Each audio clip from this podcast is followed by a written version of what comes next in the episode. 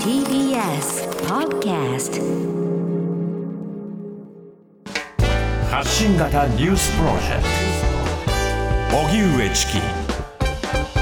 セッション。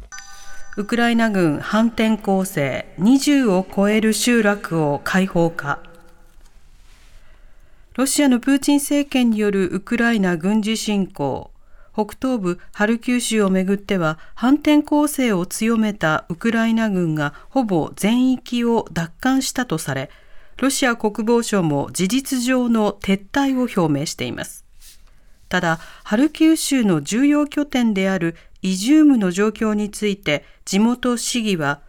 戦闘に巻き込まれるなどして少なくとも1000人の市民が死亡したと明らかにしています。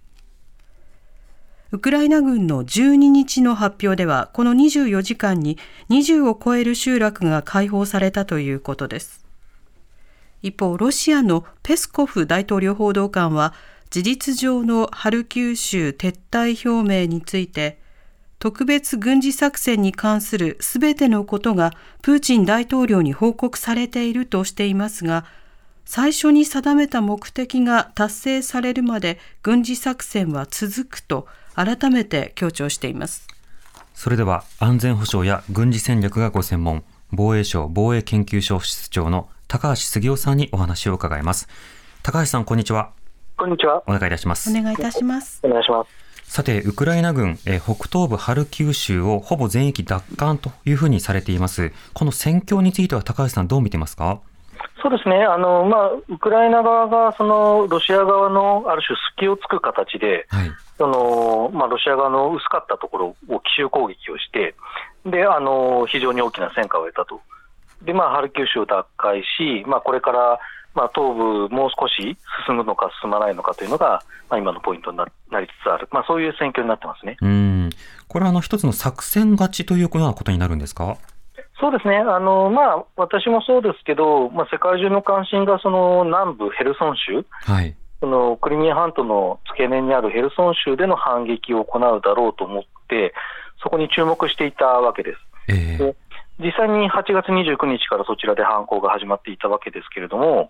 まあ、そこでもうみみんなの関心が、ロシアの関心がそこに引きつけられたタイミングで、まあ、薄くなってた北部で奇襲攻撃をかけたと、もう非常に見事なその戦いですね。うんなるほどまたロシア軍とウクライナ軍の現在の装備の差などはどうなんでしょうか？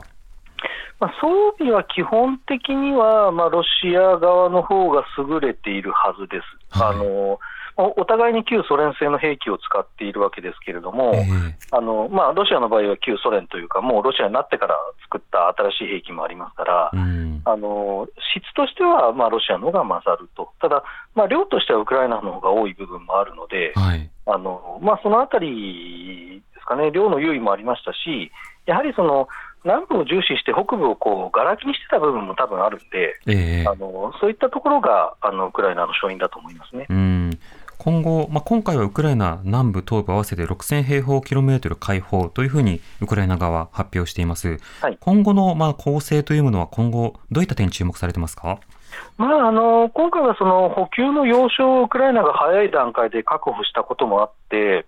その補給を切られたロシア軍が一斉に引き上げたんですよね。はい、で一斉に引き上げた結果、まあ、それだけの面積の土地を確保できたわけですけれども、まあ、おそらくロシアとしてもまた補給を立て直して、どこかで防衛線を引き直すはずなので、はいあのまあ、今のペースのままでは多分進撃はできないでしょうし、あのまあ、それがある程度どこまで進めるのか、そしてロシアがどこでそれを食い止めようとするのかっていうのがポイントになってくるんだと思います。うん一方、今回、ハルキウ州、そのあの非常に重要な拠点であったイジューム、まあ、少なくともという点で、1000人以上の市民が犠牲になっているということです。現地の戦闘の激しさ、あのこういったようなところからも想像されるわけですが、この点、いかがでしょうか？イジュームというのは4月の上旬にかなり激しい攻防戦が行われていた場所で、はい、えっと、確か4月の10日ぐらいに、もう2週間ぐらい戦った後で、ロシアが確保してるんですよ。えー、でえっと、その後のそのロシアのドンバス攻勢でも、その戦局の焦点であり続けたので、あのやはり非常にそのその場にいた民間人は辛い日々を送られていたであろうということは、想像できます。で、うんえっと、その犠牲者についてはまたこれからの検証が必要になると思いますが、ええあの楽観はできないというようには思いますね。うんまあ、当然戦時下の例えば戦闘行為などによってどういった状況があったのか、またはい戦争犯罪などが行われていたのではないかという検証、まあ、これもまだまだ時間がかかりそうですね。そうですね、かかりますけれども、ちゃんとやらなければいけないし、うんウクライナはややる意思は強く持ってますからね。はいはい。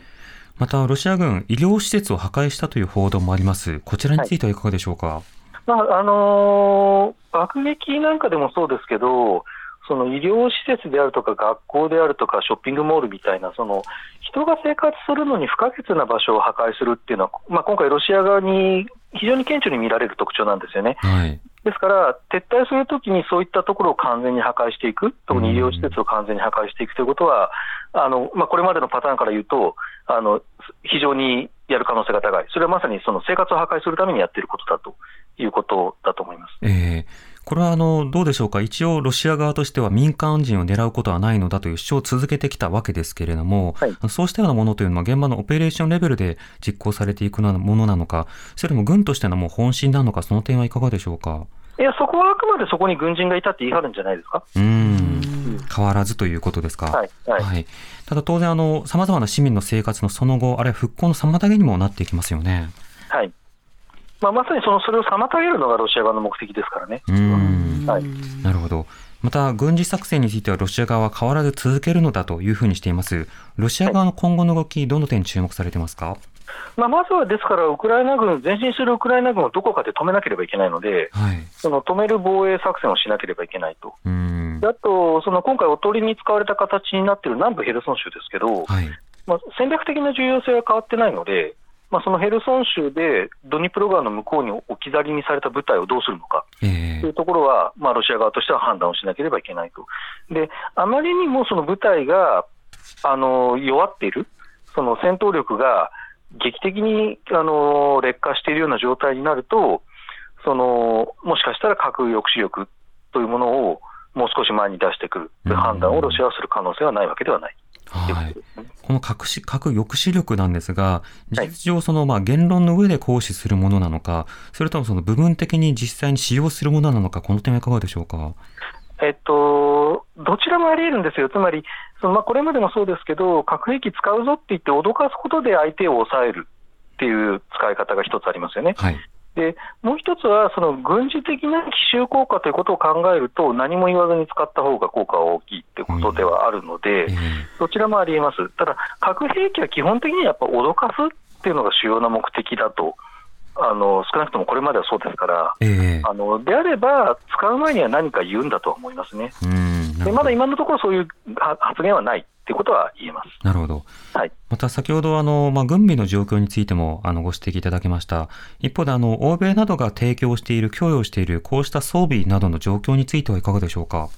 そうですね、まあ、例えば、まあ、ハイマースといった、まあ、ロケット弾、ミサイルは非常に大きな効果を出してますし、はい。あのハームという対レーダーミサイルなんかも、あの空の蒸気性を変えるには大きな意味があったと。まあ、一方で、今回の例えばじゃあ戦車とか装甲車というのは基本的にやはり旧ソ連製のものであったり、ええあの東ヨーロッパ諸国が譲り渡した旧ソ連製のものだったりするので、あのまああのまだまだ西側の軍事援助でできることっていうのはあるし、あのまだまだウクライナ側としてはもっと欲しいものというのもあるとうんいうことは言えると思いますね。なるほど。はい。そうした中、日本は様々なその、まあ、兵器などは送ることはしない一方で、まあ、はい。物品、そして、まあ、あの医療などの、まあ、人道的支援などを行っていくのだとしています。この日本の姿勢など、あの外交支援などを含めた、まあ、そうした動きについてはどこ注目されてますか？まあそうですね、まず医療支援など、あるいは復興支援ですね、あの西部の方の復興支援なんかはやらなきゃいけないですし、はい。あとはまあこれから寒くなってきますから、